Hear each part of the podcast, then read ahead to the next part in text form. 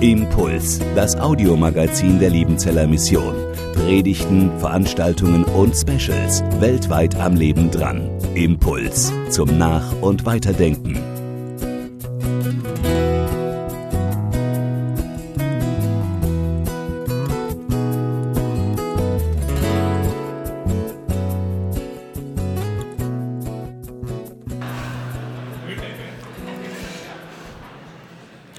Thomas Heid meinte, lieber nie du mit der Geige, sonst kommt niemand mehr zu den Freundestreffen, wenn ich das mache. Ja, äh, ich kann besser reden wie Geigen und äh, deshalb bleibe ich dann doch bei meinen Leisten. Zersplittert aber nicht schwindsüchtig die Krise und Perspektive der evangelikalen Bewegung. Bevor ich loslege, will ich noch einen kurzen Werbeclip machen. Am kommenden Samstag haben wir hier einen Studientag. Hin und weg, lieben anstelle fürchten vom Sinn der Annäherungsziele. Es ist gleichzeitig so ein bisschen Abschiedstag von Professor Dr. Eva Maria Jäger. Sie wird ihre Abschiedsvorlesung halten. Nachmittags wird Professor Hans-Joachim Eckstein zu Gast sein. Also wenn Sie am kommenden Samstag noch Lust haben, einen Studientag zu seelsorgebezogenen Themen zu besuchen. Herzlich willkommen, Eva Meerjäger, Hans-Joachim Eckstein, am 22. Juli äh, hier im MSZ. Aber jetzt zu diesem Thema. Die letzten Jahre waren wirklich nicht die besten dieser Bewegung, die sich seit 50 Jahren etwa, vielleicht 60 Jahren, mit diesem Adjektiv evangelikal beschreibt. Es gab ganz viel Streit, es gab wenig Einigkeit, es gab viele Diskussionen, es gab wenig Klarheit, viele innere und äußere Konflikte und Verwerfungen und eine wachsende Zahl von Problemen. Und es gab viel, viel Wut, es gab viel Zorn. In sozialen Netzwerken, die oder die sozialen Netzwerke waren auch für fromme Menschen eine große Versuchung, um dort ihre Wut reinzupacken. Und in manchen Hasskommentaren, die einem Christen vielleicht nicht angemessen sind, dort der eigenen Wut und dem Zorn freien Lauf zu lassen. Es gibt hier viel Zersplitterung und sehr viel Verwerfung. Ein Grund genug, sich mit diesem Thema einmal zu befassen. Von wem reden wir eigentlich, wenn wir von der evangelikalen Bewegung sprechen? Ich versuche das mal in drei Teilen zu beschreiben. Da ist der erste Teil, der erste Zweig, ich nenne ihn mal den pietistischen Zweig. Dazu gehören Menschen aus Landeskirchen und landeskirchlichen Gemeinschaften, pietistischen Gemeinschaften, auch aus Freikirchen, zum Beispiel die eher konservativen Methodisten unter den Methodisten, die eine pietistische Frömmigkeit pflegen, aber vielleicht sich nicht mit dem Begriff identifizieren, ob mehr oder weniger. Es gibt manche Mitglieder freier evangelischer Gemeinden und es gibt landeskirchliche Christen, die sich unter dem Stichwort des missionarischen Gemeindeaufbaus unter diesem Label evangelikal versammeln. Dazu kommen viele Menschen, die mit Werken und Verbänden, dem CVM, der SMD verbunden sind oder die mit freien Missionswerken, wie der Liebenzeller Mission, verbunden sind. Man kann diesen pietistischen Zweig sicher noch mal vielfältig untergliedern in landeskirchlichen oder freikirchlichen Zweig, aber für die grobe Orientierung sollte es mal genügen. Ich schätze einmal, dass die allermeisten von Ihnen zu diesem Zweig gehören, den ich hier als erstes den pietistischen Zweig nennen möchte. Es gibt viele Menschen in dieser Gruppierung, das muss man auch dazu sagen, die sich mit diesem Begriff evangelikal vielleicht eher unwohl fühlen und sich eher nicht mit ihm identifizieren wollen, vor allem in Württemberg. In Württemberg sind Menschen gerne evangelisch. Sie sind in der Regel auch ganz gern pietistisch, wenn sie da dazugehören, aber vielleicht nicht unbedingt evangelikal, weil zu viele mit diesem Begriff etwas zu Buntes, zu Unseriöses, zu Amerikanisches verbinden und sich damit eher ungern ansprechen lassen. Aber rein kirchengeschichtlich, rein konfessionskundlich gehört der Pietismus natürlich zu dieser Bewegung. Da äh, da lässt sich überhaupt nichts abstreiten an der Stelle.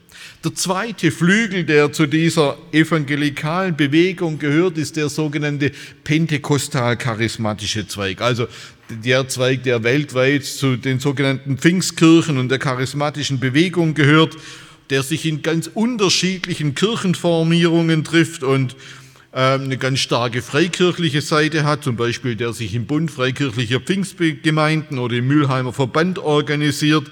Es gibt aber auch eine landeskirchliche Seite der charismatischen Bewegung, die sich zum Beispiel in der geistlichen Gemeindeerneuerung versammelt.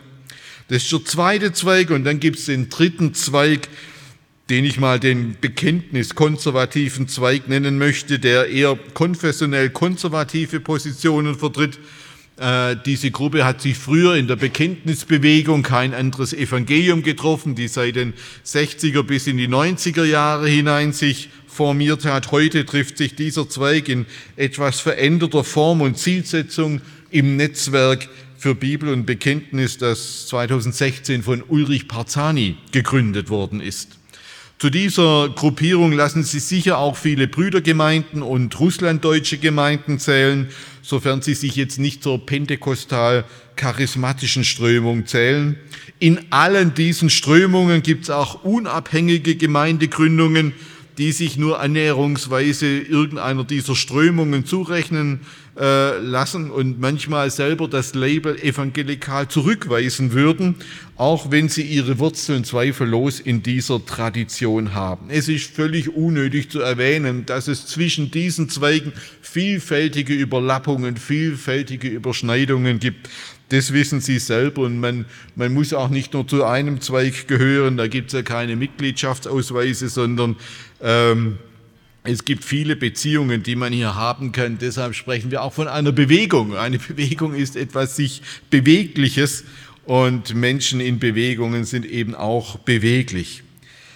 Wenn wir über die Krise dieser Bewegung, dieser evangelikalen Bewegung sprechen, dann ist eine Wahrnehmung aber sehr wichtig, die ich dann auch an den Anfang stellen möchte. Es ist momentan nicht nur so, dass diese Bewegung in einer Krise ist, sondern dass in Europa, um nicht zu sagen in der westlichen Welt, fast alle christlichen Konfessionen in einer Krise sind. Deshalb mein erster Punkt, die europäische Christenheit auf der Krankenstation. Da liegt nicht nur der evangelikale Patient, sondern im Bett neben ihm liegt der protestantische Patient. Was ist der protestantische Patient? Damit meine ich diese klassischen Volkskirchen, die sich in Europa seit 1500 Jahren ausgebildet haben, und hier vor allem jetzt der, Protestant, der Protestantismus, der sich in der Reformationszeit gebildet hat und sich in den großen Landeskirchen formiert. Auch dieser Protestantismus ist pflegebedürftig, extrem behandlungsbedürftig. Seine Mitgliederzahl schmilzt dahin wie ein Schneemann in der Frühlingssonne. Wir haben im vergangenen Jahr 380.000 äh, Austritte aus den protestantischen Landeskirchen in Deutschland erlebt. Zusammen mit dem demografischen Faktor, das sind, ist eben der Faktor, dass mehr Protestanten sterben als getauft werden, hat der Protestantismus in Deutschland, also der, der landeskirchliche, volkskirchliche Protestantismus in Deutschland im vergangenen Jahr 2022 560.000 Mitglieder verloren. Eine, über eine halbe Million weniger als im Jahr vorher vorher und die Austritte sind um 33,8 Prozent gestiegen im Verhältnis zum Vorjahr. Also 2022 gab es 33,8 Prozent mehr Kirchenaustritte als 2021. In einer Landeskirche wie Westfalen waren es 48 Prozent mehr Kirchenaustritte. Die, äh, die Halbierung die im Jahr 2019 gab es ein Freiburger Institut für Generationenverträge, die haben die Halbierung der evangelischen Landeskirchen, die, die, Halbierung der Mitgliederzahl der evangelischen Landeskirchen für das Jahr 2060 vorhergesagt, also in 40 Jahren. Diese Zahl stimmt schon nicht mehr. Die Halbierung wird in 15 Jahren, im Jahr 2038 stattfinden. Und wenn die Progression der Zahlen anhält, wird sie früher stattfinden. Die Halbierung des Protestantismus tritt irgendwann in 12 bis 17 Jahren ein. Das werden die allermeisten von uns noch erleben. Unsere Landeskirchen werden dahinschmelzen und viele großen kirchlichen Institutionen werden nicht mehr finanzierbar sein. Kirchengemeinden werden aufgegeben auf dem Lande. Kirchengemeinden werden sich entscheiden müssen, behalten wir unsere Kirche, die vielleicht 500 Jahre alt ist, oder behalten wir unser Gemeindehaus, in dem das besser beheizbar ist als die Kirche. Das sind brutale Entscheidungen. Es werden immer mehr Kirchen auf dem Land zusammengelegt. Diese klassischen Formen einer Parochiegemeinde wird in die Krise kommen. Es werden bewegende Jahre werden. Wir leben hier in kirchengeschichtlichen Zeiten, über die man einmal in wenigen Jahren in den Lehrbüchern ein eigenes Kapitel schreiben wird. Daneben röchelt der katholische Patient. Das sind die, äh, ist die, der römische Katholizismus in Europa, dem es mit seinen Mitgliedern nicht besser geht, sondern eher schlechter. Im Jahr 2022 hat die römisch, haben die Diözesen in Deutschland, die römisch-katholischen Bistümer, insgesamt 520.000 Menschen verloren an Austritten, nur an Austritten. Insgesamt über 700.000 Menschen mit dem demokratischen, demografischen Faktor. Gemeinsam haben sind über 900.000 Menschen aus der protestantischen, der evangelischen, äh, der evangelischen Landeskirche und der römisch-katholischen Kirche ausgetreten. Also die beiden großen Volkskirchen haben im letzten Jahr über 900.000 Menschen verloren. In diesem Jahr werden es mehr als eine Million sein. Das christliche Abendland schmilzt dahin. Die, äh, das Bistum Köln ist eines der ältesten Bistümer der Welt geht bis ins vierte Jahrhundert zurück, 1700-jährige Geschichte. Es wird die Zahl seiner Gemeinden in den, bis zum Jahr 2030 von 500 auf 50 reduzieren. Also nicht um 50, sondern auf 50. Da werden riesige Gemeinden entstehen. War letztes Jahr ähm, da am Rhein, da gab es eine katholische Gemeinde mit 30 Kilometer Durchmesser. Also alles, was innerhalb von 30 Kilometer liegt, ist eine Gemeinde, wo ein Priester dafür zuständig ist. Das Erzbistum Freiburg reduziert seine Gemeinden in den nächsten Jahren von über 1000 auf 38. Nicht um 38, sondern auf 38. Das sind Umbrüche. Der katholische Patient leidet natürlich auch noch unter den endlosen Missbrauchsfällen und den Missbrauchsskandalen und der gescheiterten Aufarbeitung und der ganze Schlamassel der scheint gar nicht aufzuhören. Nochmal ein Bett auf dieser Krankenstation weiter. Da leidet der orthodoxe Patient, der verliert keine Mitglieder, aber diese orthodoxen Kirchen Europas, die sind ja alle als Nationalkirchen formatiert. Das heißt, die sind essentiell verschmolzen mit einer bestimmten Nation. Es gibt die rumänisch-orthodoxe Kirche, die bulgarisch-orthodoxe Kirche, es gibt die russisch-orthodoxe Kirche, die ukrainisch-orthodoxe Kirche und so weiter und so fort. Äh, so stabil sie auf der einen Seite im Blick auf ihre Mitglieder sind, so instabil sind sie in politischer Hinsicht. Der, diese nationale Verfassung, die stärkt diese Kirchen einerseits, aber Nationalismus wirkt wie eine Droge. Man wird abhängig davon. Und jetzt hat der äh, Patriarch der größten, weltweit mit Abstand größten orthodoxen Kirche, nämlich der russisch-orthodoxen Kirche, der Moskauer Patriarch Kyrill I., sich mit einem Kriegsverbrecher verschmolzen und mit Wladimir Putins, er hat Wladimir, Wladimir Putins Angriffskrieg auf die Ukraine theologisch legitimiert und gerechtfertigt und jetzt ist die, die Orthodoxie gespalten angesichts der politischen Einflussnahme und der einseitigen politischen Stellungnahme dieses Patriarchen der größten orthodoxen Kirche. Also die zersplittert es mittlerweile auch. Die ukrainisch-orthodoxe Kirche hat sich deshalb auch gespalten, äh, weil man sich hier nicht mehr gemein machen wollte mit einer Kirche, die Kriegsverbrecher unterstützt. Die europäische Christenheit liegt insgesamt auf einer Krankenstation und der evangelikale Patient liegt da mitten dazwischen. Und der Neid auf den Gesundheitszustand der Bettnachbarn hält sich dann doch auch in engen Grenzen. Aber behandlungsbedürftig ist der evangelikale Patient definitiv auch. Wie entstand eigentlich der Begriff evangelikal in Deutschland? Das ist eine interessante Geschichte. Also im angelsächsischen Raum gibt es diesen Begriff evangelical natürlich seit vielen Jahrhunderten, aber in Deutschland ist der relativ neu. Der kam erst etwa vor 60, 50, 60 Jahren in Gebrauch und zwar durch die Evangelisationen Billy Grahams. Den kennen die allermeisten Älteren ganz bestimmt noch. Billy Graham hat große sogenannte Crusades, Evangelisationskreuzzüge äh, weltweit durchgeführt und drei ganz große in Deutschland 1954, 1960 und 1970 und der deutsche Übersetzer von Peter Schneider war über viele Jahre und Jahrzehnte der Evangelist Peter Schneider.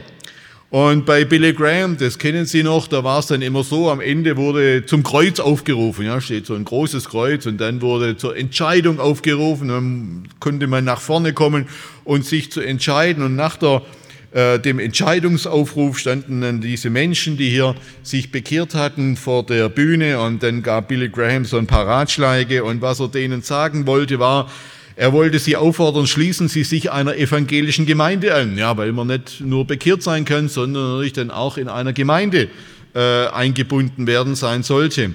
Was Billy Graham sagte war auf Englisch, join an, join an evangelical church was man übersetzen könnte mit, äh, schließen Sie sich einer evangelischen Gemeinde an. Der deutsche Übersetzer Peter Schneider hat dann aber übersetzt, schließen Sie sich einer evangelikalen Gemeinde an. Also es war eine interessante Übersetzungsvariante, die dann da dazu führte, dass hier so etwas wie eine evangelikale Bewegung entstanden ist. Aus dieser Bewegung, die wuchs dann sehr schnell, Fritz Laubach hat 1972 äh, dann dieses Buch veröffentlicht, Aufbruch der Evangelikalen, weil sich auch gerade durch diese Evangelisationen Billy Grahams und durch die Evangelisationen vieler anderer Evangelisten, wir sehen hier äh, rechts unten Wilhelm Busch, einer der berühmtesten Evangelisten der Nachkriegszeit, starb 1966, links unten Gerhard Bergmann, äh, dort hat sich sehr viel formatiert, äh, Ulrich Parzani rechts oben. Die evangelikale Bewegung ist ganz stark eine Bewegung der Evangelisten gewesen und äh, hier aber auch wieder maßgeblich Billy Graham mit seinen Evangelisationen. Bei seinen Evangelisationen, da haben sich Gemeinden gefunden, die sich bislang noch nicht mal angesehen hatten. Da gab es viele freikirchliche Gemeinden, die im Nachkriegsdeutschland noch als Sekte verrucht waren. Da gab es dann unterschiedlichste Gemeinden, Gemeinschaften, landeskirchlich, pietistisch und so weiter. Und man hat sich dann mit Freikirchen gefunden zur gemeinsamen Evangelisation und bei der Evangelisation hat man sich kennengelernt. Bei der Evangelisation hat man miteinander gearbeitet und dort haben sich Bekanntschaften, Freundschaften, Beziehungen entwickelt. Dort haben sich evangelische Allianzen gebildet. Es war ganz stark die gemeinsame Evangelisation, die zu einer evangelistischen Projekt- und Weggemeinschaft geführt hat in jenen Jahren. Ein zweiter Aspekt ist der theologische Widerstand gewesen. In den 60er Jahren gab es einen großen Aufruhr um die sogenannte Entmythologisierungstheologie Rudolf Bultmanns. Neutestamentler in Marburg, eine der berühmtesten evangelischen Figuren der evangelischen Theologie, seine Entmythologisierungstheologie und seine existenziale Interpretation hat den Widerstand hervorgerufen, weil es hier um elementare Dinge ging. Sind die Berichte des Neuen Testaments historisch glaubwürdig oder sind es nur mythologische Verpackungen von irgendwelchen Wahrheiten? Es ging um die, das Verhältnis von Glaube und Geschichte. Und da formierte sich dann der evangelikale Widerstand. Wir sehen in diesem mittleren Bild links ein Foto von dem großen Bekenntnistag zur Auferstehung Jesu Christi 1966. Am 6. März 1966 versammelten sich in der Dortmunder Westfalenhalle nach nur sechswöchiger Vorbereitung 20.000 Menschen um zu bekennen, Christus ist historisch leibhaftig auferstanden. Da haben sich damals Tausende zusammengefunden im Widerstand gegen theologische Irrlehren und so entstand diese Bewegung. Diese Bewegung hat sehr schnell unglaublich viele Initiativen hervorgebracht. Ich lese das jetzt nicht alles vor, aber Sie sehen, sehr viele Initiativen haben mit Ausbildung zu tun, mit theologischer Lehre zu tun, mit, äh, aber auch mit Mission, mit Diakonie, es entstand Hilfe für Brüder, es entstand äh, christliche Fachkräfte international als sozusagen evangelikale Entwicklungshilfeorganisationen und, und, und. Die Lausanner Bewegung, also Sie kennen vieles, äh, ich habe es auch nicht erschöpfen, da ließe sich ganz viel mehr dazu sagen. Es entstanden evangelikale Medienorgane, Licht und Leben, eine Zeitschrift von Wilhelm Busch als Schriftleiter gegründet, dann äh, der ERF ist bekannt, IDEA, Spektrum, IDEA und IDEA Spektrum, das Magazin Lebendige Gemeinde, der Informationsbrief der Bekenntnisbewegung. Das sind historisch berühmte Publikationsorgane, in denen sich diese Bewegung geäußert hat, verbunden hat, sich informiert hat, sich sozusagen auch auf Linie gehalten hat. Heute kämpfen mehr oder weniger alle diese Organisationen, sofern es sie überhaupt noch gibt, ums Überleben. Und dieser Überlebenskampf ist äh, desto schwer, umso schwerer, desto mehr sich ein Werk auf eine landeskirchlich ausgerichtete Arbeit fokussiert. Eine auf Landeskirche ausgerichtete Arbeit ist unglaublich schwer zu finanzieren und am Leben zu erhalten, aber äh, der Überlebenskampf gilt für alle. Wir werden in den nächsten Jahren den Verlust vieler dieser Werke erleben und auch erleiden müssen. Diese Bewegung ist in einer Krise. Ich will ein paar Phänomene dieser Krise beschreiben. Und diese Phänomene, die hängen mit diesen Bildern zusammen, die hier äh, da sind. Ich habe schon erwähnt, die evangelikale Bewegung, die äh, entstand aus der Evangelisation heraus. Und die Evangelisation, die gemeinsame Evangelisation war eines der Essentials dieser Bewegung. Bild von Pro Christ von Ulrich Parzani. Ulrich Parzani konnte mit der Pro-Christ-Arbeit die Evangelisationsarbeit von Billy Graham in Deutschland fortsetzen. Aber nach seinem Ruhestand ab dem Jahr 2013 etwa merken wir schon sehr deutlich, dass seit zehn Jahren das äh, evangelistische Feuer, die evangelistische Dynamik merklich nachgelassen hat, weil auch Evangelisationen nicht mehr so akzeptiert, nicht mehr so besucht werden, wie es noch in dem, im 20. Jahrhundert der Fall war. Wir merken, wie es schwerer geworden ist, Menschen zu einer Evangelisation einzuladen. Wir merken, wie es schwerer geworden ist, Menschen bei einer Evangelisation äh, auf den christlichen Glauben hin anzusprechen. Hier ist eine gewisse Zäsur und darunter leiden wir. Insgesamt nehmen wir momentan wahr, dass in ganz Europa nur relativ wenig Menschen zum Glauben kommen. Darunter leidet die evangelikale Bewegung am allermeisten. Eine zweite Krise ist mit dem Stichwort Mission links unten verbunden. Das ist jetzt eine Krise, die eigentlich auf ein sehr positives Ereignis zurückgeht. Die Missions, die westliche Missionsbewegung der letzten 300 Jahre hat im 20. Jahrhundert die Erfüllung ihrer Gebete erlebt. 300 Jahre aufopferungsvolle Missionsarbeit von Abertausenden von Missionaren und Missionaren kam im 20. Jahrhundert zu einer großen Erfüllung. Der globale Süden ist zu einem christlichen Süden geworden. Das ist unglaublich, was im 20. Jahrhundert durch Mission geschehen ist, auch durch die Arbeit europäischer Missionarinnen und Missionare. Wo liegt das Problem? Das Problem liegt schlicht darin, dass wir Opfer unseres eigenen Erfolges werden. Das darf man werden, aber es ist trotzdem schmerzhaft. In zehn Jahren werden drei Viertel, 75 Prozent der Weltchristenheit im globalen Süden leben. Drei Viertel der Weltchristenheit, 75 Prozent werden im globalen Süden leben. 49 Prozent der Afrikaner sind heute Christen. Äh, Afrika ist heute schon der mit Abstand größte christliche Kontinent zusammen mit Lateinamerika. Äh, auch Asien gibt es große christliche Gemeinden und diese Gemeinden haben eine riesige Infrastruktur entwickelt. Nicht in den arabischen äh, Ländern, dort in den muslimischen Ländern ist es nach wie vor sehr, sehr schwierig. Aber dort gibt es, Gott sei es gedankt, eine große christliche Infrastruktur. Diese großen Kirchen, äh, die haben ihre eigenen Ausbildungsstätte, die haben ihre eigenen Missionswerke. Die Völker rufen heute nicht mehr. Das war vor 100 Jahren der große Ruf zur Mission. Die Völker rufen. Das tun sie heute nicht mehr, weil sie selber, äh, Gott sei es gedankt, sehr vital sind. Das heißt nicht, dass Mission aufhört, aber sie verändert sich. Missionare werden nicht mehr am Steuerrad gebraucht, sie werden als Begleiter gebraucht, oft in der zweiten oder dritten Reihe. Das wird nach wie vor wichtig sein, aber wir werden hier als Missionswerk nicht mehr vollmundig erzählen können, was unser Missionar in einem komplett unchristlichen Land gerissen hat, sondern es geht vielmehr um Partnerschaft, es geht um neue Formen der Mission, die von uns her bescheidener sein werden, als es in den letzten 300 Jahren war. Aber insgesamt ist diese Krise eigentlich eine Krise, für die man sehr dankbar sein kann. Das dritte Problem, rechts oben, die steht für dieses Bild, steht für das Stichwort Konferenz. Im, seit 200 Jahren ist die Konferenz im Sinne der Gemeinschaftskonferenz, der Pfingstkonferenz, von Jugendtreffen, von Evangelisationskongressen ein Markenzeichen der evangelikalen Bewegung.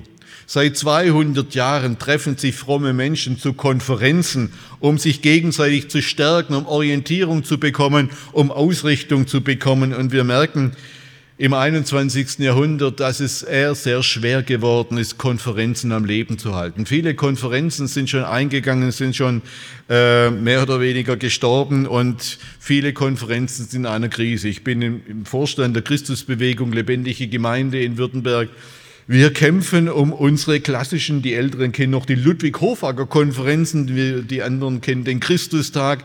Es ist schwer geworden, diesen Christustag wirklich dynamisch zu halten. Früher die seligen Zeiten von Rolf Schiffbuch werden manche sagen 20.000, heute sind wir 5.000. Ja, aber das ist ein Phänomen einer Medienkultur geworden, dass es sehr schwer ist, große Treffen am Laufen zu halten. Wir sind dankbar, dass wir 4.000 bei unserem Pfingstmissionstreffen haben. Aber die Arbeit und der Einsatz, um Menschen zu treffen, einzuladen, hat sich vervielfacht, ist explodiert. Ein, eines der Probleme, unter denen diese Bewegung leidet, ist auch der, der Niedergang der Konferenzen.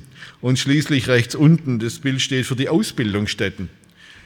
Wir haben heute im Grunde doppelt so viel evangelikale Ausbildungsstätten, wie wir braucht, eigentlich bräuchten. Weil alle im Grunde um ihre Existenz kämpfen, mehr oder weniger alle. Und äh, weil wir hier ein Phänomen haben. In der Nachkriegszeit von 1960 bis 2000 waren Ausbildungsstätten stabil. Hier wurden Theologen, hier wurden Prediger, hier wurden Pastoren, hier wurden Missionare, hier wurden Religionspädagogen und, und, und, und ausgebildet. Das war ein stabiles Geschäft. Da haben Generationen von äh, geistlichen Berufsgruppen ihre Ausbildung erhalten. Und heute kämpfen wir um die wenigen, die es noch gibt. Wir versuchen das so kreativ wie möglich zu machen. Manche werden Hochschule, jetzt wie die IHL, andere versuchen mit Online-Angeboten, mit Kurzzeitangeboten, mit Fernbibelschulen, mit Pipapo, äh, kurz, mit Jüngerschaftsschulen sozusagen ein Profil zu erhalten. Wir haben hier ein Problem, eine große Krise. Woran liegt das eigentlich? Woher kommt das? Ich rede einmal hier vom Verlust der stabilisierenden Umgebung. Sie sehen hier den Gletscherbruch, der sich, ich glaube im vergangenen Jahr war es am Marmolada-Gletscher in Südtirol ereignet hat. Im Grunde ist die evangelikale Bewegung entweder in ihrer landeskirchlichen Formatierung als Gemeinschaft, wo sie ein ergänzendes Gegenüber zur Landeskirche war, oder in ihrer freikirchlichen Formatierung als Freikirche, wo sie ein Alternativ- oder Konkurrenzmodell zur Landeskirche war, aber die evangelikale Bewegung in Deutschland oder in Europa war und ist immer im Zuspruch oder im Widerspruch auf die großen, auf den, die großen protestantischen Kirchen ausgerichtet gewesen. Ob wir uns das eingestehen oder nicht. Es gab ja vielleicht die Träumereien, wenn die großen Landeskirchen dahinschmelzen, dann bleiben starke freikirchliche oder evangelikale Gemeinden und äh, Kirchen und Gemeinschaften übrig. Das ist nicht der Fall, sondern wir merken heute, wenn der landeskirchliche Gletscher schmilzt, wenn die landeskirchlichen Eisformationen des Hochgebirges schmelzen, dann gibt es Geröllabrutsche an den Rändern. Und genau das ist das, was, was gerade passiert. Der landeskirchliche Gletscher schmilzt und an den Rändern gibt es Geröllstürze und Felsbrüche im evangelikalen Lager, die zu erheblichen Konflikten und Verwerfungen führen. Und wir merken, wie im Grunde das Gegenüber zu den großen Volkskirchen auch die evangelikale Bewegung eigentlich relativ stabil gehalten hat, weil man musste im Grunde äh, sich wehren und das hat einen gleichzeitig zusammengehalten. Jetzt schmilzt die, der große Protestantismus dahin und auch mit der Einheit unter den evangelikalen Kreisen, Gemeinden und Kirchen ist es mehr und mehr dahin. Das war wie ein stabilisierender Faktor und dieser stabilisierende Faktor gleitet uns jetzt zwischen den Fingern hindurch.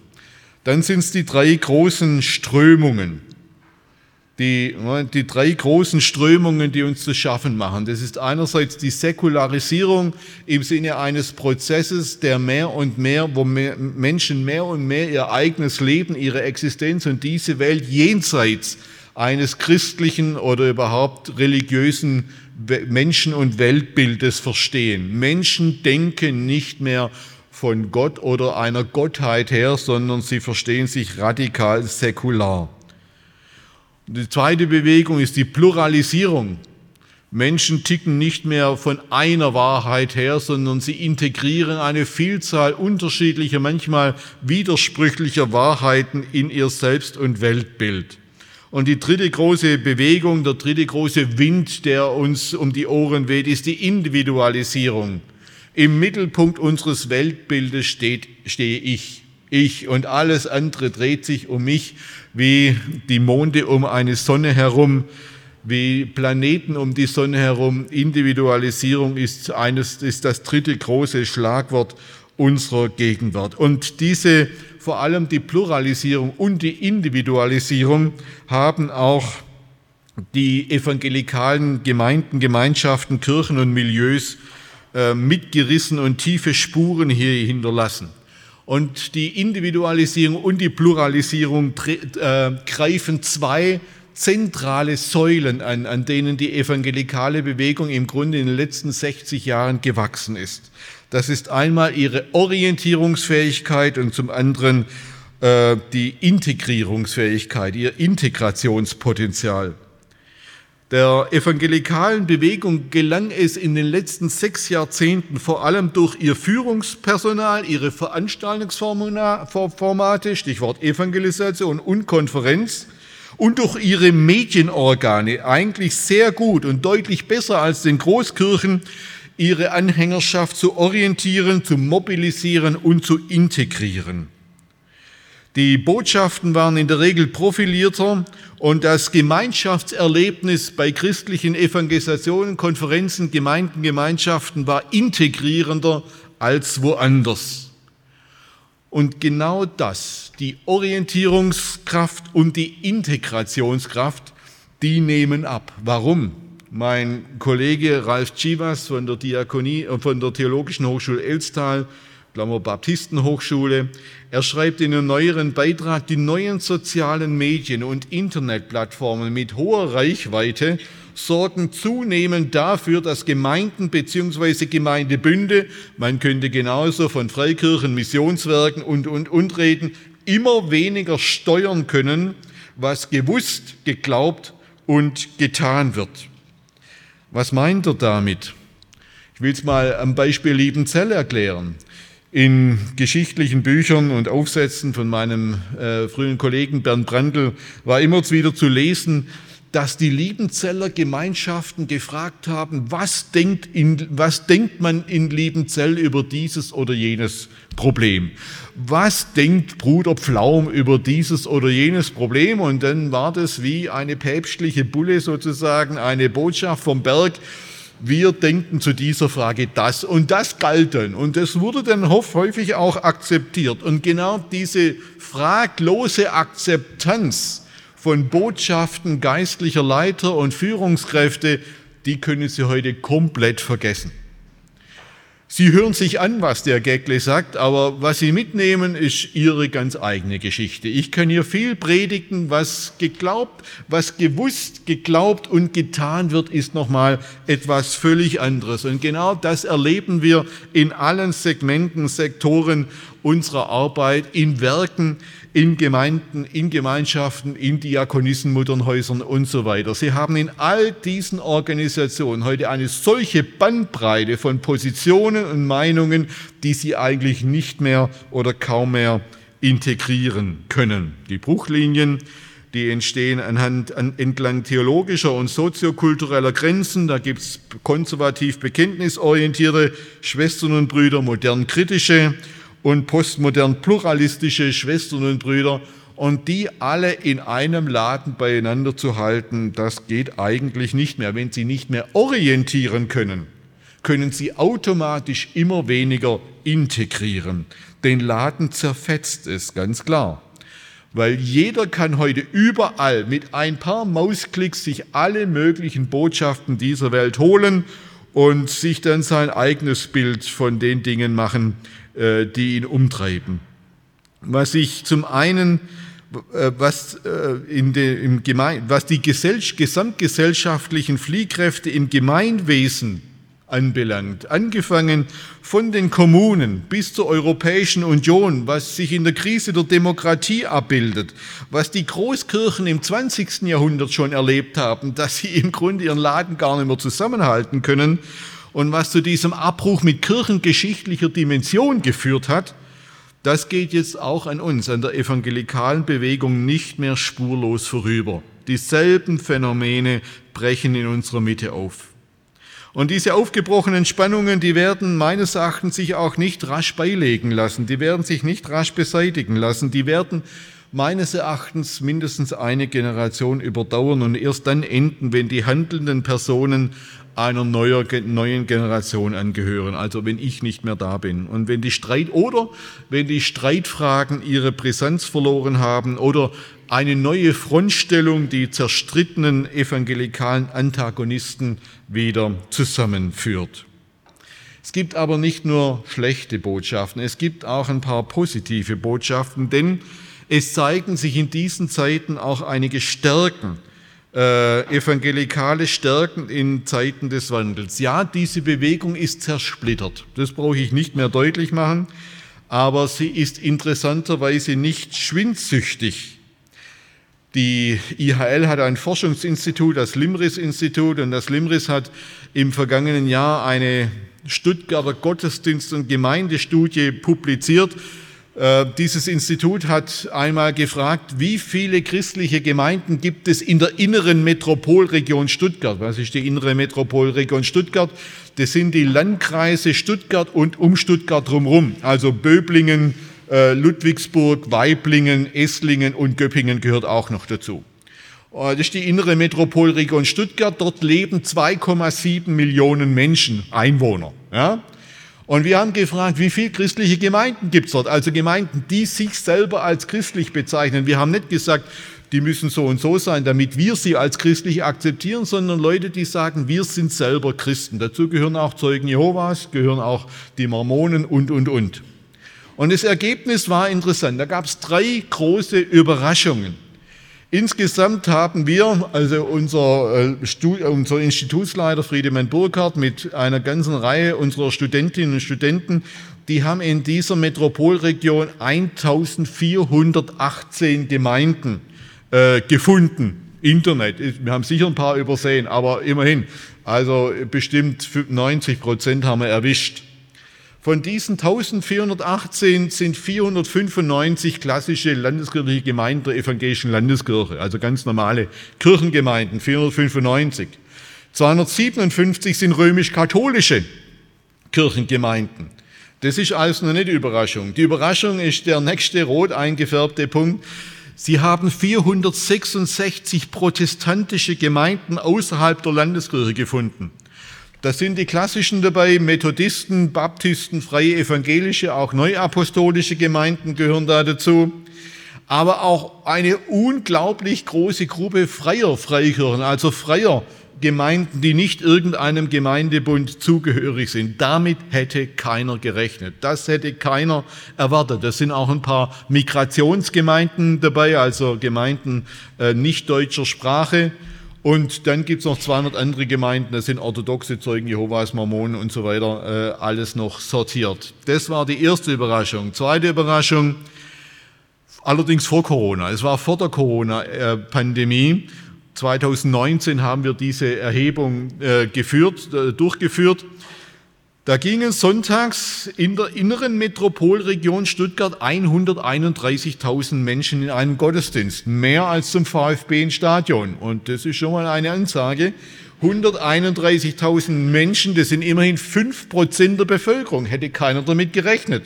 Bei den Kirchen heißt es immer, dass 3 Prozent ihrer Mitglieder in die Gottesdienste gehen. Wir sehen hier 5 Prozent der Bevölkerung ging, allerdings vor Corona in einen wie auch immer gearteten christlichen Gottesdienst. Und die dritte Überraschung war die Zahl der Gottesdienstbesucher. In die 495 evangelisch-landeskirchlichen Gemeinden gingen 35.600 Menschen vor Corona.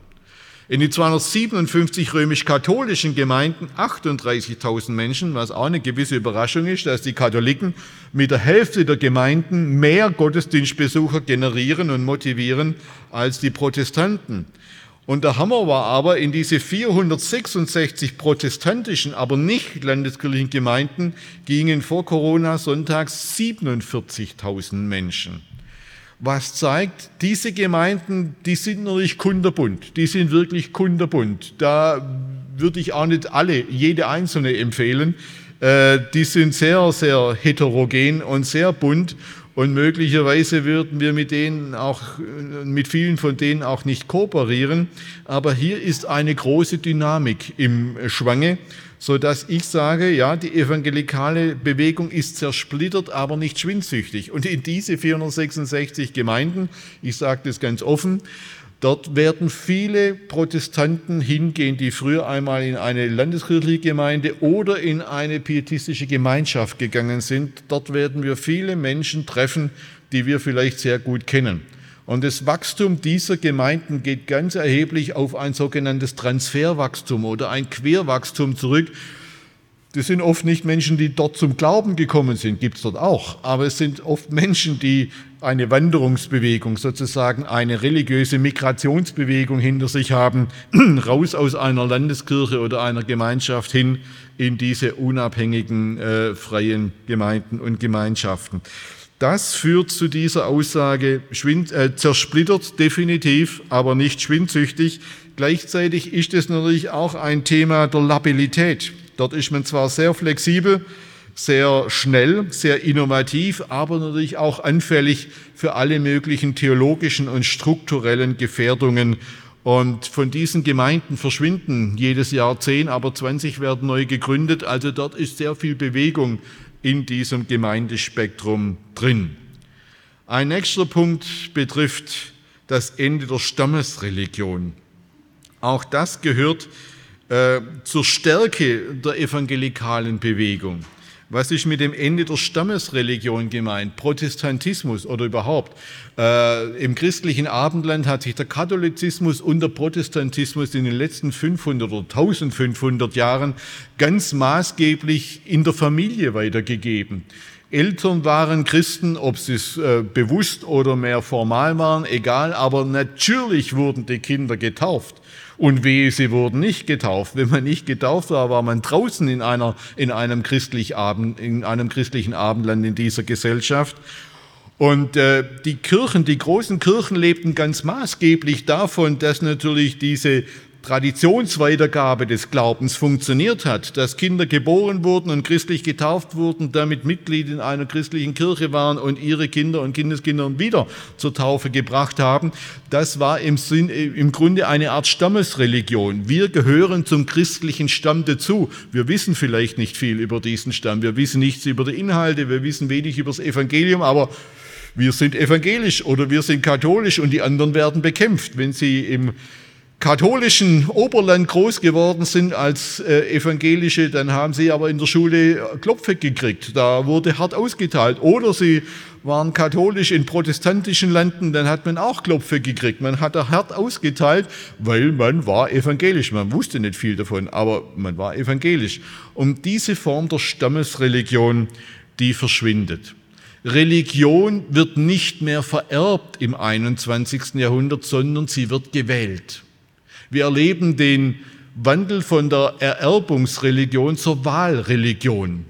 Und evangelikale Bewegung war immer eine Bekehrungsreligion. Es ging immer darum, sich zum Glauben an Jesus Christus zu bekehren. Und diese Stärke, die stellt heute ein ganz wesentlicher Faktor der, des Wachstums und der der Stärke der evangelikalen Bewegung dar. Ein zweiter oder ein letzter Punkt ist die Dynamik christlicher Migrationsgemeinden. Christliche Migration ist in aller Regel evangelikale oder pentekostal-charismatische Mission. Die vielen tausend äh, Menschen, die aus der ganzen Welt zu uns kommen, sofern sie Christen sind, sind das in der Regel entweder in der Regel pentekostal-charismatische oder evangelikale Christen, die hier sich in Gemeinden finden. Und eine ganz große Herausforderung der nächsten Jahre wird es sein, diese Gemeinden in unsere deutsche Gemeindelandschaft zu integrieren, damit es nicht nochmal eine eigene Parallelgesellschaft, in der an Parallelgesellschaften sowieso nicht armen Gemeindelandschaft in Deutschland und Europa wird. Allein in London gehen heute sonntags 40 Prozent, 40 Prozent der Gottesdienstbesucher Londons sind heute nicht westlicher Herkunft kommen heute aus irgendwelchen Migrationshintergründen. 40 Prozent der Gottesdienstbesucher Londons kommen aus der weltweiten Christenheit und das wird auch bei uns eine wesentliche Zukunft sein. Hier ist eine Stärke, weil die eigentlich sich zu einer zur evangelikalen Bewegung oder der weltweiten charismatisch-pentekostalen Bewegung rechnen. Ein paar Gesundheitstipps zum Schluss. Gesundheitstipps für die Genesung. Ich meine, die evangelikale Bewegung braucht auch in Zukunft Mut zu einer unzeitgemäßen Theologie.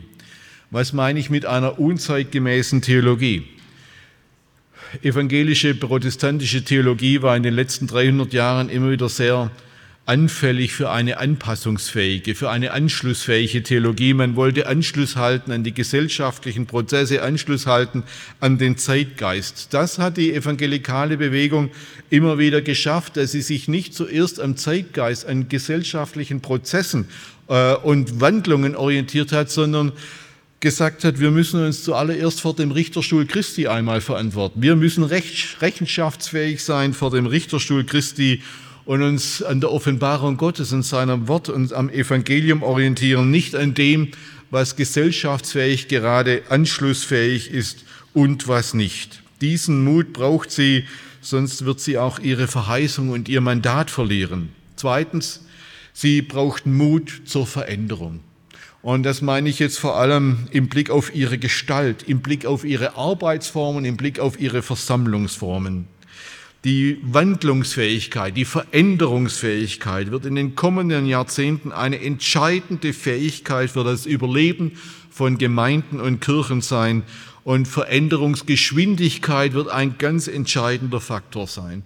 Es wird sich unglaublich viel verändern und glauben Sie nicht, dass Sie verschont bleiben werden in Ihren Gemeinden, Gemeinschaften, in Ihren Kirchen vor Veränderung.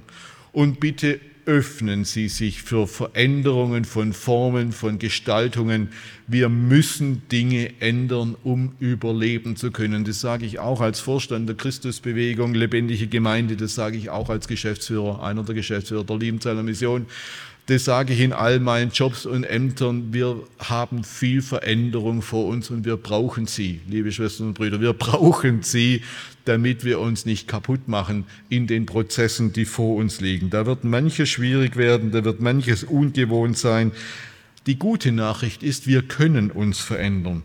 Die evangelikale Bewegung hat sich nie groß aufgehalten an jahrhundertehalten äh, äh, Amtsgewändern ihres Personals. Da geht es nicht darum, welches Bäffchen man trägt, welchen Talar man trägt und welche Rituale korrekt oder nicht korrekt sind. Da war immer viel Flexibilität drin und unsere Gemeinschaftshäuser, Kirchenräume, die sind immer sehr flexibel, auch öffnungsfähig gewesen. Das werden wir in Zukunft neu machen müssen. Wir werden neue Formen der Evangelisation erleben, neue Formen von Konferenzen, neue Formen von Missionswerken. Wir reden heute nicht mehr über Wachstum. Wir reden über Veränderung. Wir reden nicht mehr über Wachstum, wir reden über Veränderung. Wir brauchen Mut zur öffentlichen Verantwortung. Der Pietismus war immer in der Versuchung, wenn es dicke kam, sich zurückzuziehen ins eigene Schneckenhaus, einem radikalen Rückzug, einem Individualismus, einer Gesetzlichkeit und manchmal einem eifernden Anti-Intellektualismus zu frönen und sich snobistisch über Bildung und Wissenschaft äh, äh, zu äußern. Wir brauchen den Mut, gesellschaftlich Verantwortung zu übernehmen in der Politik, in unseren Kommunen, in der Wirtschaft, in der Bildung. Wir brauchen Persönlichkeiten wie Philipp Jakob Spener, August Hermann Franke, Johann Albrecht Bengel, Wichern, Christlieb, Schlatter, Heim oder einen Billy Graham auch in Zukunft, Davon hat diese Bewegung immer wieder gelebt, hat sie immer wieder auch Mut und Orientierung geschöpft. Suche der Stadt Bestes wird einer der Wahlverse dieser Bewegung in der Zukunft sein. Wir brauchen ein Ja zur Bildung. Und das sage ich als Hochschulrektor nicht nur, weil ich Studenten brauche und meine Ausbildungsplätze verkaufen muss, sondern weil ich zutiefst, wirklich zutiefst davon überzeugt bin, dass gebildete Theologie, kluger Glaube, entscheidend sein werden für die Zukunft dieser Bewegung. Deshalb motiviert sie junge Menschen und motivieren sie sich selbst, sich theologisch und intellektuell weiterzubilden. Wir brauchen das für die Zukunft und wir brauchen Mut zur sozialen Tat in unserer Gesellschaft. Für mich frappierend, dass der Altpietistische Gemeinschaftsverband vor ein paar Jahren ein Hoffnungsland aufgemacht hat, in dem sie sozialdiakonisch und sozial, sozial äh, missionarisch arbeiten und nach wenigen Jahren genauso viel soziale Mitarbeiter haben wie verkündigende Mitarbeiter. Hier ist ein Durst in diesem Land auf geistlich motivierte Christinnen und Christen, die hier sich engagieren. Unser stärkster Studiengang ist Theologie, soziale Arbeit, weil junge Menschen etwas riechen, wie man in dieser Gesellschaft Anerkennung findet mit dem Evangelium von Jesus Christus, indem man etwas tut indem man etwas Gutes tut. Ja, wir haben da manche Geschichten hinter uns und auch manche vor uns. Es wird alles noch sehr spannend, alles nicht ohne Probleme, aber das wird auf uns zukommen. Und wir brauchen Mut bei der Reformation der Evangelisation. Römerbrief heißt, wir wissen nicht, wie wir beten sollen. Ich könnte hier ergänzen, wir wissen heute nicht mehr, wie wir reden sollen. Wir wissen heute nicht mehr, wie wir verkündigen, evangelistisch verkündigen sollen und missionieren sollen. Vieles von dem, was wir gelernt und geübt haben, funktioniert heute nicht mehr. Wir sind Suchende geworden, Suchende nach neuen Wegen zu den Menschen, Suchende nach neuen Wegen zu diesen säkularisierten, pluralisierten und individualisierten Zeitgenossen, auf die wir treffen und die uns unsere Botschaft nicht mehr so ohne weiteres abnehmen, wie sie das vielleicht noch im 20. Jahrhundert getan haben. Wir sind Suchende und wir müssen um Gottes Willen diesen unbefriedigenden Zustand erst einmal aushalten und konstant weitersuchen. Ich bin überzeugt, Gottes Geist wird uns zu seiner Stunde die Wege weisen, die wir gehen können und die wir gehen müssen. Ich danke Ihnen für Ihre Aufmerksamkeit an diesem Abend. Vielen Dank. Impuls ist eine Produktion der Liebenzeller Mission. Haben Sie Fragen? Würden Sie gerne mehr wissen? Ausführliche Informationen und Kontaktadressen finden Sie im Internet unter www.liebenzell.org. Die Liebenzeller Mission produziert ebenfalls das Fernsehmagazin Weltweit am Leben dran. Informationen zur Sendung und zum Empfang gibt es unter www.weltweit-magazin.de.